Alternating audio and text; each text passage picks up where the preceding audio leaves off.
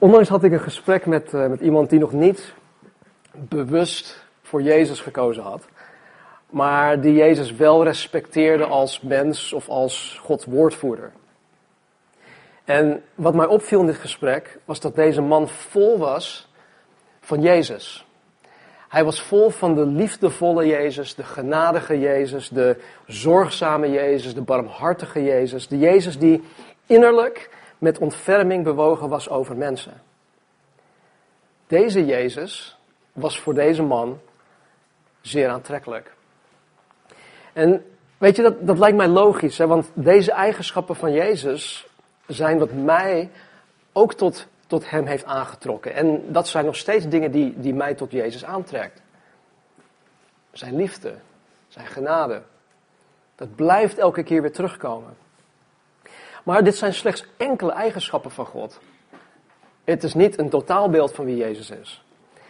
Nou, toen ik in dat gesprek begon te hebben over dingen in het Oude Testament bijvoorbeeld, of toen ik een aantal dingen uit de brieven van Paulus begon aan te halen, toen begon hij zich erg ongemakkelijk te voelen. En op een gegeven moment zei hij tegen mij dat hij eigenlijk alleen maar in de evangelie geloofde en niet in de rest van het Nieuw Testament. En zeker niet in, het Oude Testament, want ja, de God van het Oude Testament was in zijn ogen een, een wrede egotripper. Dus deze man, die, die trok de Bijbel als het ware uit elkaar. En hij trok de Bijbel uit elkaar omdat de dingen die, die in de rest van de Bijbel staan hem niet zinden. Hij vond deze dingen gewoon niet leuk. En hij was het daar ook niet mee eens. Nou, het verpante van dit gesprek was dat ondanks dat hij geen volgeling van Jezus is, wist hij wel een aantal van de, de mooie, de, de, de feel-good uh, teksten uit het Nieuw Testament of uit de evangeliën te citeren. En ik heb nog steeds contact met die man, met die persoon. En mijn gebed voor die persoon is dat hij de waarheid van de gehele Bijbel zal gaan leren kennen. Ik geloof dat het mens eigen is om alleen maar de dingen te willen accepteren die men zint. En dat zie je van kleins af aan al. Nee, wil ik niet. Weet je, mijn kleinkinderen, als, als hen iets niet zint, nee, ze, dat woordje nee hebben we niet hoeven aan te leren. Ik wil niet, hebben we ook niet aan hoeven te leren. Maar het zit gewoon in de mens. De mens wil alleen maar de dingen accepteren die men zint. En in het geval met God wil men eigenlijk alleen maar de, de liefdevolle, de genadige, de zegende God van de Bijbel accepteren. Men wil eigenlijk een, een, een, een feel-good God kennen. En dit kwam ook heel duidelijk naar voren in dat gesprek. Deze man wilde niets weten van de nauwe poort waar Jezus het over heeft. Hij wilde niets weten van de smalle weg waar Jezus het over heeft. Hij wilde niets weten van het verlogenen van jezelf, het opnemen van je kruis, het navolgen van Jezus. Hij wilde niets weten van wat Paulus ons leert in 2 Timotheus 4, waarin Paulus dit schrijft. Ik bezweer u ten overstaan van God en de Heere Jezus Christus, die levenden en doden zal oordelen bij zijn verschijning en in zijn koninkrijk. Hij zegt, ik bezweer u, predik het woord, volhard daarin, gelegen of ongelegen, weerleg, bestraf, vermaan en dat met alle geduld en onderricht. Paulus geeft hier aan dat wanneer Jezus Christus voor de tweede keer terugkomt naar de aarde, hij is één keer gekomen al, 2000 jaar geleden, maar hij komt weer terug. En Paulus geeft hier dus aan dat wanneer Jezus terugkomt bij zijn wederkomst, dat hij als een rechtvaardige rechter zal optreden en hij zal ieder mens die ooit heeft geleefd en die op dat moment ook nog leeft, oordelen. Hij is de rechtvaardige rechter. En deze waarheid, dat, ja, dat gooit natuurlijk roet in het eten voor degenen die Jezus naar hun eigen beeld willen vormen. En de liefdevolle, vriendelijke Jezus, die alleen maar leuk en dingen wil doen. Natuurlijk is God zo, begrijp me niet verkeerd. Maar dat zijn slechts enkele kanten van Jezus. Hij wil hele goede kanten van Jezus. En Jezus wil zich heel graag van zijn goede kant laten zien. Maar er komt ooit een moment, en dat lezen we ook in openbaring, dat Jezus terug gaat komen als de rechter. En dan is het aan ons, nu al, aan welke kant staan wij? Staan wij aan zijn goede kant of staan wij aan de kant van zijn oordeel? Goed. Er zijn in principe twee manieren waarop de mens tot een beeld van Jezus Christus komt. De eerste is door Gods openbaring. Ja, dus er zijn twee manieren waardoor mens, de mens tot een beeld van Christus komt. Eén is door Gods openbaring. Jezus zei in Johannes hoofdstuk 5, vers 39 dit. Hij, hij sprak tegen de, de schriftgeleerden en de fariseeën, dat waren de religieuze leiders van de dag, de, zeg maar de kerkleiders van die dag. En hij zegt, jullie lezen in de boeken van Mozes en de profeten omdat jullie denken daarin eeuwig leven te vinden. Maar dan zegt hij dit, al die boeken getuigen over mij. Dus Jezus zegt, jongens luister, die hele Bijbel waar jullie je zo in verdiepen, die Bijbel getuigt van mij, het, het spreekt van mij. Dus dat is één. In Johannes 15, vers 26 zegt Jezus dit. Tegen zijn discipelen alleen. Als ik bij de Vader ben, zal ik mijn plaatsvervanger sturen. En de plaatsvervanger is de Heilige Geest, de bron van alle waarheid. Hij komt uit de Vader en zal u alles over mij vertellen. In de herziene staat dus uit het boek, in de herziene statenvertaling staat er dat de Heilige Geest van Jezus zal getuigen. Dus God maakt Jezus aan de mens bekend door middel van de Bijbel. Als wij Jezus Christus willen kennen zoals Hij is, moeten wij de Bijbel lezen. Dat kan niet zonder de Bijbel. God maakt Jezus aan de mens bekend door middel van de Heilige Geest. De Heilige Geest is degene die, die onze ogen opent, die ons hart opent, die, um, die ons verstand opent, zodat wij de Bijbel, wat wij lezen, kunnen snappen. Dus het is een samenwerking van het woord van God en de Heilige Geest van God die mij een beeld van Jezus, of een correct beeld van Jezus kan, kan geven. Dus één manier om een beeld van Jezus te kunnen krijgen is doordat God zelf Jezus aan de mens openbaart. Ja? De tweede manier, de tweede manier waarop de mens tot een beeld van Christus komt, is door mens verbeeldingskracht. Dat klinkt misschien heel ja, onvriendelijk.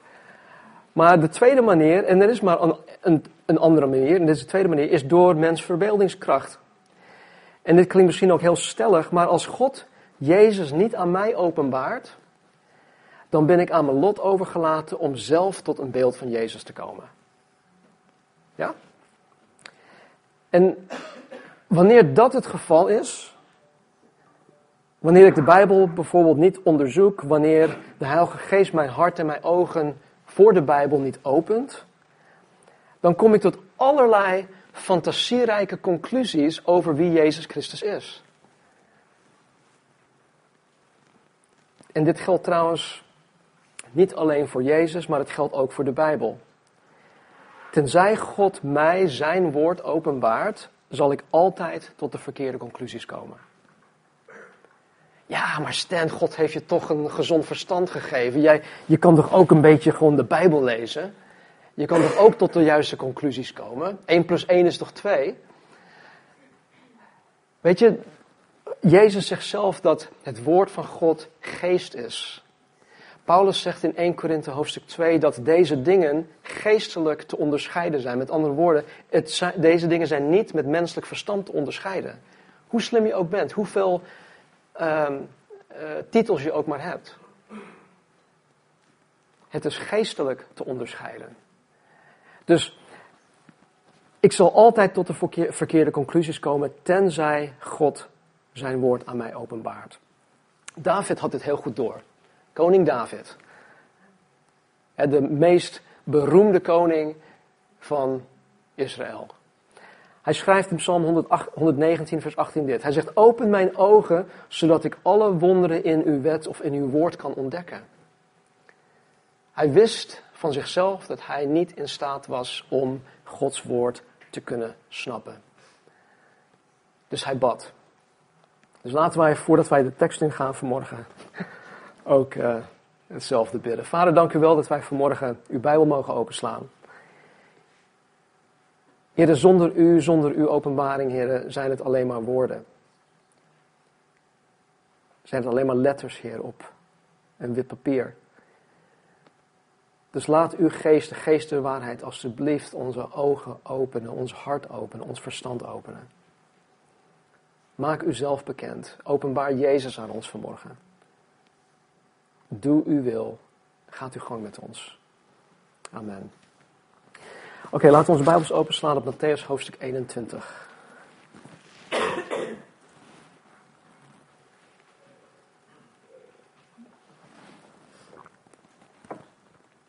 Matthäus 21 vanaf vers 12. En Jezus ging de tempel van God binnen en dreef allen die in de tempel verkochten en kochten naar buiten. Keerde de tafels van de wisselaars om en de stoelen van hen die de duiven verkochten.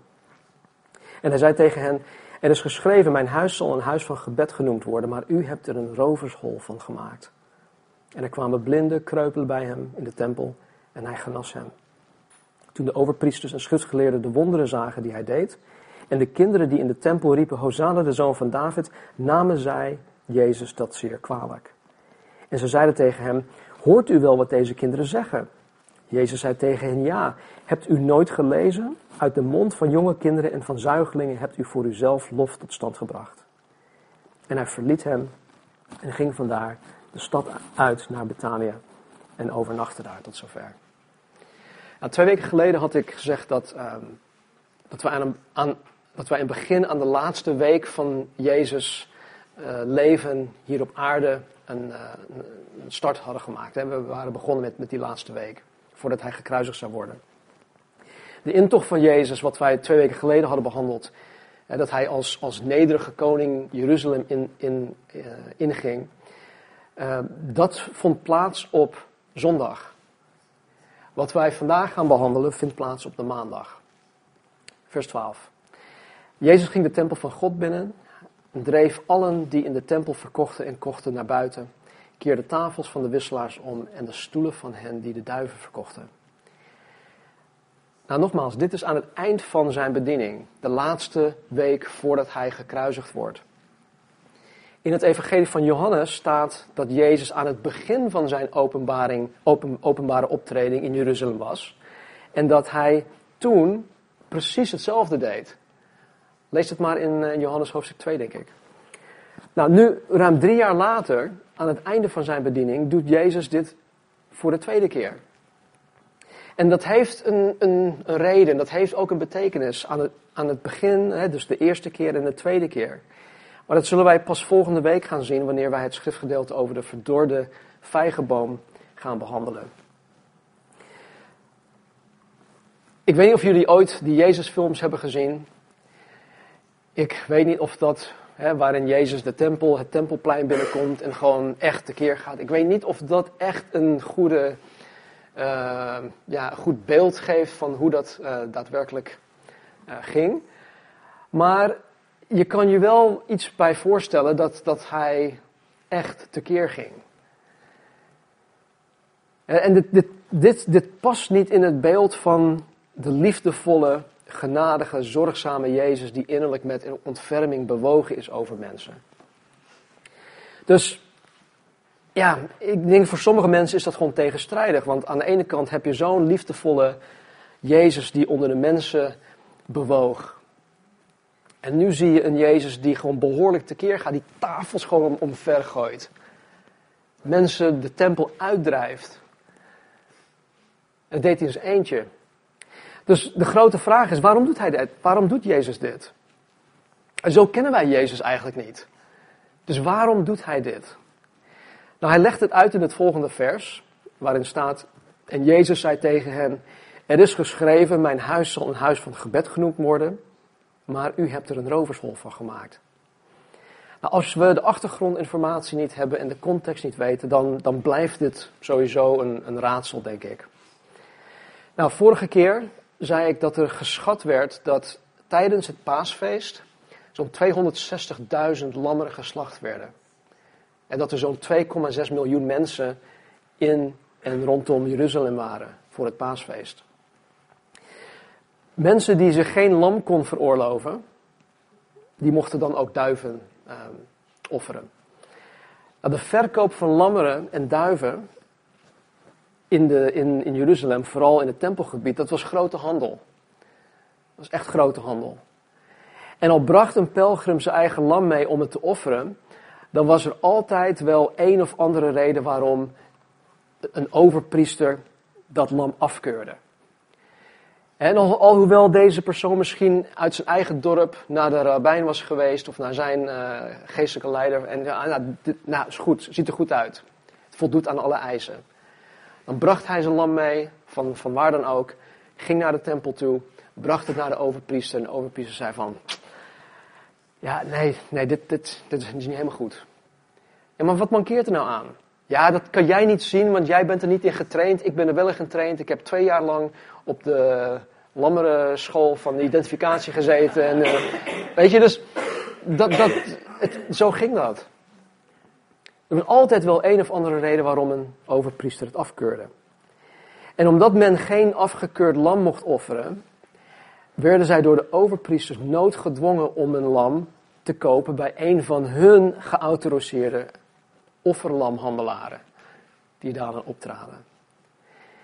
En volgens de historicus Alfred Edersheim rekenen deze handelaren tien keer de normale prijs voor een lam. Daarnaast moest men ook nog eens in shekels betalen. En dus als ze met een lam kwamen, nou die was niet goed, je moet één van die kopen. Ja, maar ik heb geen geld. Oké, nou, dan moet je je geld omwisselen in shekels. Want je, ja, mensen mochten niet of konden niet hun eigen valuta betalen. En dezelfde Edersheim geeft aan dat deze geldwisselaars de mensen transactiekosten rekenen van zo'n 25%. Dat is nogal wat.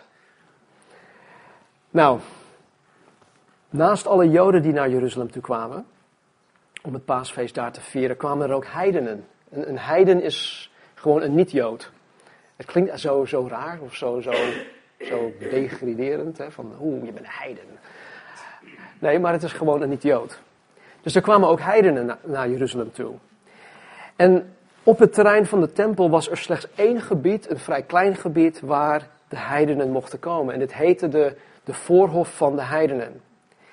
Dus als je een heide was en je wilde de God van Israël leren kennen, of je wilde hem offeren, je wilde hem aanbidden, dan mocht dat alleen gedaan worden op dit klein gebied wat de voorhof van de heidenen genoemd wordt. Een heiden was nergens anders op het terrein toegestaan. En er stonden ook borden. je mag, daar mag je niet komen. Geen heidenen. Er, waren, er stonden zelfs borden van geen vrouwen. Er, waren ook weer, er was ook weer een gebied waar alleen vrouwen en mannen konden komen. Het was in de voorhof van de heidenen dat de overpriesters deze handel hadden opgezet. Het was in, in, op dit klein gebied dat de overpriesters deze markt hadden opgezet. Dus naast het feit dat de Joodse pelgrims in de naam van God werden opgelegd, want dat werden ze gewoon, werd het de heidenen onmogelijk gemaakt om God daar te vinden.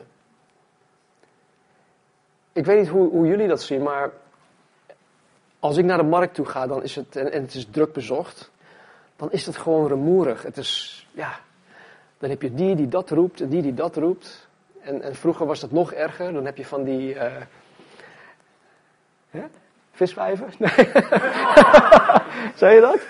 Nee. Oh, die heb je alleen in de katwijn. Oké. Maar goed, dan had je van die mensen die gewoon uit, uitriepen en zo. Nou, in zo'n milieu is het heel, moeilijk om Gods stem te kunnen verstaan. En daarom zegt de Bijbel ook, wees stil en weet dat ik God ben. Dus het werd hen onmogelijk gemaakt. Door deze oplichterij, de oplichterij van de overpriesters, werd God totaal onjuist aan de mensen vertegenwoordigd. Hij werd, um, in het Engels heet dat misrepresented. Is daar een woord voor? Misrepresented? Misgerepresenteerd, ja? Oké, anyway. Hij werd niet goed vertegenwoordigd. De tempel was destijds bij uitstek de plek waar men God kon vinden. Het is net alsof, ja, tegenwoordig gaan, gaan de moslims naar Mekka toe, hè, een bedevaart. En, en toen was het zo dat heel veel mensen naar Jeruzalem toe gingen. Het was ook volgens mij de droom van elke Jood om ooit één keer naar Jeruzalem toe te gaan, om daar het paasfeest te kunnen vieren. Dus ze gingen daar naartoe en ze wilden daar God vinden. Ze wilden God daaraan bidden. En dat God voor zowel de, de Joodse pelgrims als ook de, de heidenen. Maar omdat de religieuze leiders hun eigen zakken wilden vullen, maakten zij er een duistere business van, waardoor de mensen een heel fout beeld van God werden voorgehouden.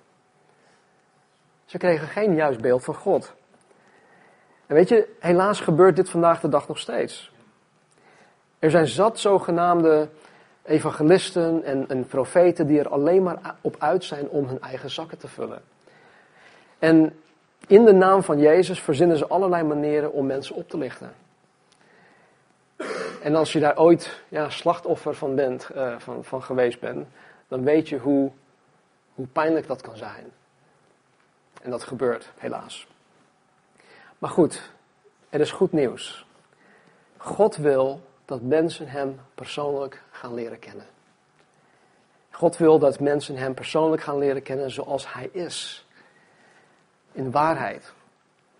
En waar en wanneer het voorkomt dat een fout beeld van God gegeven wordt, of wanneer mensen weerhouden worden om God te leren kennen, dan wordt God niet blij.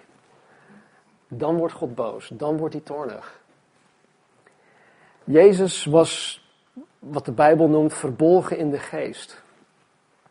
Dat wil zeggen dat hij geheel rechtvaardig was in zijn woede. Het was niet dat hij een, een slechte dag had. Hè, of dat hij uit zijn, uh, ja, uit zijn hum was en dat hij zoiets van, joh, I'm having a bad hair day. En dat hij daar gewoon tekeer ging. Nee, hij, hij was rechtvaardig was hij gewoon boos. Omdat er zoveel onrecht gedaan werd. Hij handelde, Jezus, in de hof van de heidenen als God. Hij vertegenwoordigde God. Hij was God. En als God wilde hij de boel opruimen, zodat de mensen die God oprecht wilden zoeken en aanbidden, daartoe de gelegenheid zouden krijgen. In, uh, in Handelingen 8 lezen we dat Filippus, een evangelist, in Samaria was. Samaria is een eh, gebied ten noorden van Jeruzalem.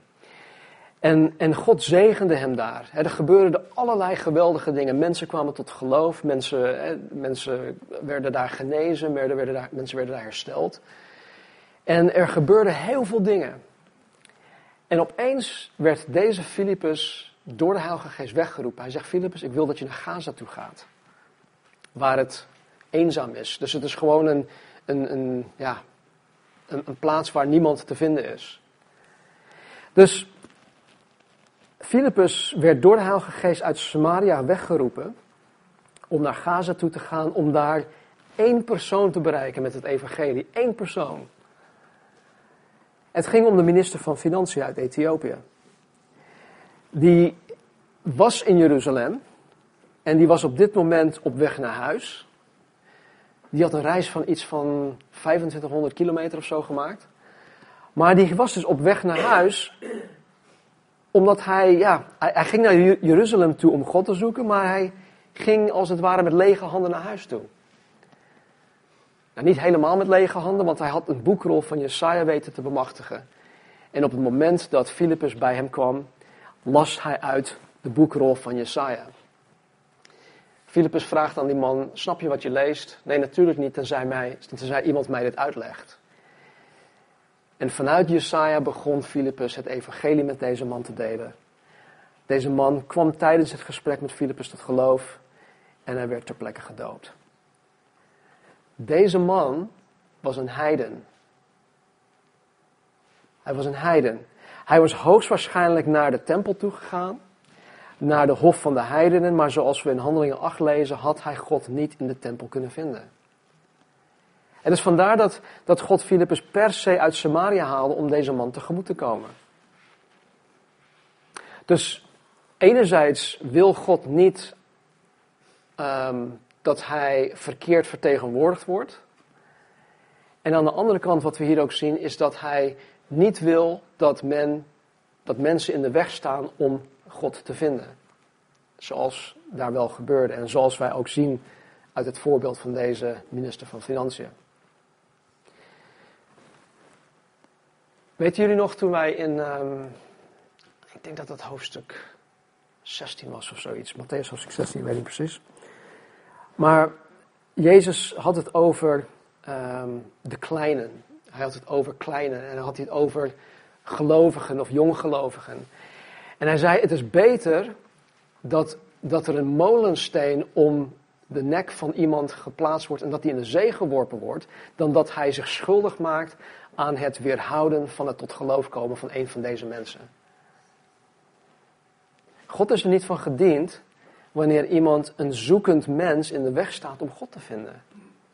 God wil gevonden worden. God wil dat, dat, dat ja, de weg vrij is om, om Hem te kunnen vinden. Dus zorg er alsjeblieft voor dat jij niet de reden bent dat een ander niet tot God wil komen. Vers 14. En er kwamen blinden en kreupelen bij hem in de tempel. En hij genas hen. Nou weet je, ondanks zijn woede zien wij dat de blinden en de kreupelen niet bang van Jezus waren. En ze kwamen zonder schroom naar hem toe.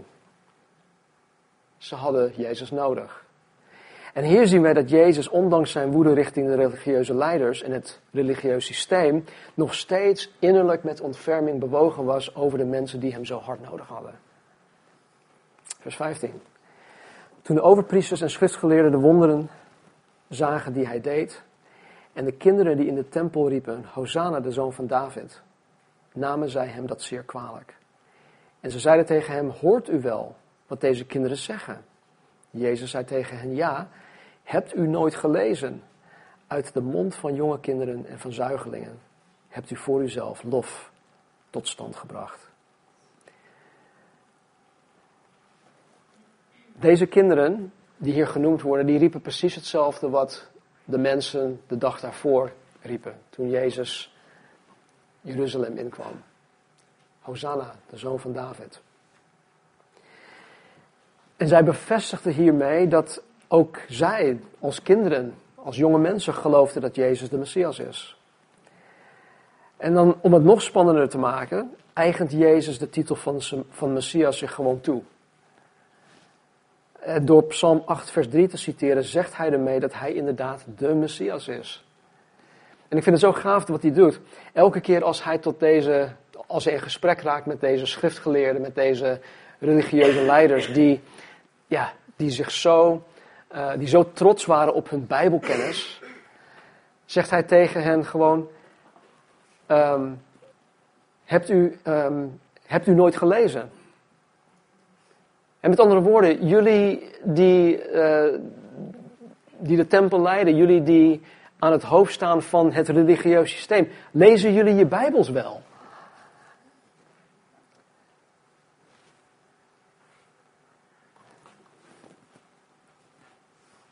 Dit namen de overpriesters en de schriftgeleerden Jezus kwalijk.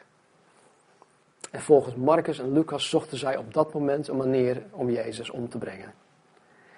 En dan staat er in vers 17, en hij, Jezus, verliet hen, ging daar, of ging vandaar de stad uit, naar Betanië en overnachtte daar. Nou, hij verbleef waarschijnlijk bij Lazarus, Martha en Maria. Dat weten we niet zeker, maar het lijkt wel logisch, want hij kende hen daar. Nou, dit. In dit verslag zien wij dat God woedend wordt wanneer hij niet juist vertegenwoordigd wordt. God is liefde. God is genade. God is barmhartigheid. God is rechtvaardig. God is redelijk. God is eerlijk en ga zo maar door. God is heel veel. Hij is ik ben die ik ben. Als christen ben ik en jullie zijn jullie een vertegenwoordiger van God. En ik moet me continu afvragen, hoe vertegenwoordig ik God? Hoe vertegenwoordig ik God? Hoe doe ik dat richting mijn vrouw? Hoe vertegenwoordig ik God richting mijn kinderen, mijn kleinkinderen? Aan jullie, de mensen in de kerk, mijn buren, mijn familie, vrienden, collega's, mede-weggebruikers, mede-OV-reizigers of misschien het winkelpubliek. Persoonlijk vind ik het niet leuk om tijdens de spits naar de supermarkt toe te gaan. Like met die botsautootjes, weet je. Er staan nog twee, twee pakken melk op de schap en iedereen gaat ervoor. Maar hoe ga je daarmee om? Ben ik iemand die het de mens mogelijk maakt om God te vinden? Of sta ik mensen de weg? Doordat ik hen een onjuiste voorstelling van God geef. Hoe vertegenwoordig ik God in de keuzes die ik maak? En vooral richting mijn kinderen. Ik, ik, ik heb ooit ook jonge kinderen gehad. Niet kleine kinderen, maar jonge kinderen, want ze zijn nog steeds klein. We zijn allemaal klein vergeleken met jullie uh, Hollanders. Maar weet je, hoe, hoe vertegenwoordig ik God in de keuzes die ik maak? Ik ga zondags naar de kerk. Maar wat voor keuzes maak ik zondagmiddag of maandag? Een uitspraak van Wichter Tamboer, die zal ik nooit vergeten, dat is zo gaaf. Op zondag ben ik vroom en op maandag ben ik dreesman. Of zoiets. Weet je, maar hoe, hoe vertegenwoordigen wij God? Hoe zien onze kinderen ons? Zien zij God in ons? In ons handelen en wandelen? In de keuzes die wij maken? Maak ik God blij of maak ik God boos? In, in dit verslag zie ik ook hoe gepassioneerd God is over mensen. God is zo begaan met ons. Hij is zo gepassioneerd over ons. Wij zijn de kroon van zijn schepping. En hij wil niets anders dan, dan dat wij bij hem komen. Weet je, nu, nu dat ik kleinkinderen heb, eh, heb ik een ander gevoel richting kinderen. Ik, ik, ik had eigenlijk als opa moeten beginnen. En ik zie God eerder als een opa-figuur dan een menselijk vaderfiguur. Want opa's die zijn zoveel meer open en toegankelijk. En kom maar naar me toe, kinderen, weet je. En ik geloof echt dat God ook zo is dat hij zo graag wil dat zijn kinderen bij hem zijn. Hij is zo gepassioneerd over, over mensen. En hij wil zo graag dat mensen hem leren kennen zoals hij is. Weet je, als, als, als iemand door een misverstand een, een ander beeld van jou heeft gekregen, on, onterecht. En daardoor zit er een soort van scheiding tussen jullie, jullie, jullie in. En je, je houdt van die persoon. Dan zou je toch willen dat, dat die persoon jou echt gaat leren kennen voor wie je bent. En weet je, zo is God ook. God wil gekend worden zoals hij is. En hij, hij heeft er alles voor gedaan om dat mogelijk te maken. Hij is echt tot het uiterste gegaan. In het gesprek met Nicodemus zei Jezus tegen hem, dat is ook een, een, een fariseer, hij zei tegen hem dit. Zo lief heeft God de wereld gehad. Zo lief heeft God ons gehad, dat hij zijn enige geboren zoon gegeven heeft, opdat ieder die in hem gelooft niet verloren gaat, maar eeuwig leven heeft. God is zo ver gegaan dat hij Jezus aan ons gegeven heeft. Zodat ik of wij die in hem geloven het eeuwig leven hebben. Zo'n veertien hoofdstukken later in Johannes legt Jezus uit dat het eeuwig leven betekent dat wij God persoonlijk mogen leren kennen. U God kennen, dat is het eeuwig leven. U kennen zoals u daadwerkelijk bent. In 1 Timotheus 2 vers 4 zegt Paulus dit. God wil dat alle mensen zalig worden en tot kennis van de waarheid komen. Wij hoeven God niet te dwingen om mij alsjeblieft of om jou alsjeblieft te redden. Nee, God, God heeft het al bepaald. Hij heeft, hij heeft al besloten, ik ben al gekomen. De, het pad is al vrij. Ik wil je redden. Ik wil niet dat je verloren gaat. Ik wil dat je zalig wordt. Ik wil dat je tot kennis van de waarheid komt. Sterker nog, 2 Petrus 3 vers 9 zegt dit. De Heer wil niet dat enige verloren gaan, maar dat allen tot bekering komen. God wil niet dat enige verloren gaan. God houdt onvoorwaardelijk van jou. En hij wil dat niets en niemand jou in de weg staat om tot hem te komen, Gewoon zoals je bent. Hij weet het toch al.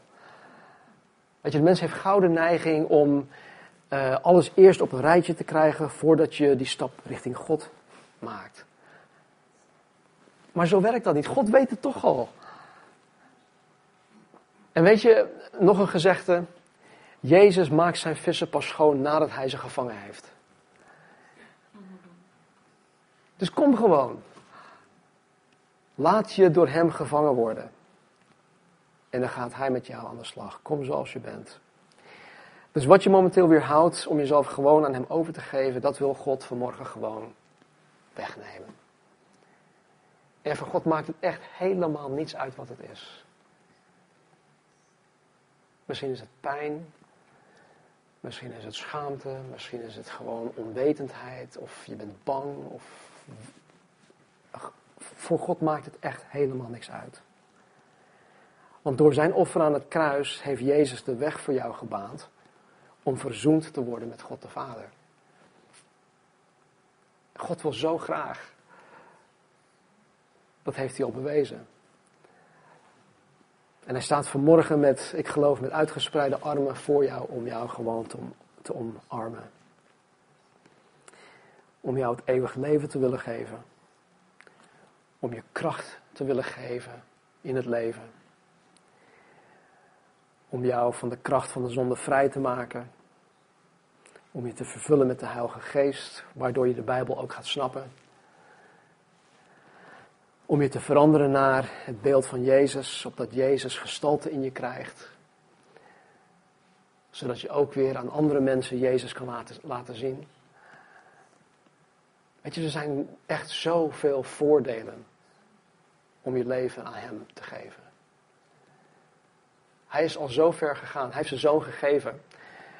En als hij dat al heeft gedaan, wat zijn al die andere dingen waarmee, waarmee wij te maken hebben in het leven? Dat, dat is gewoon peanuts vergeleken met het grootste gift die hij ons ooit heeft gegeven.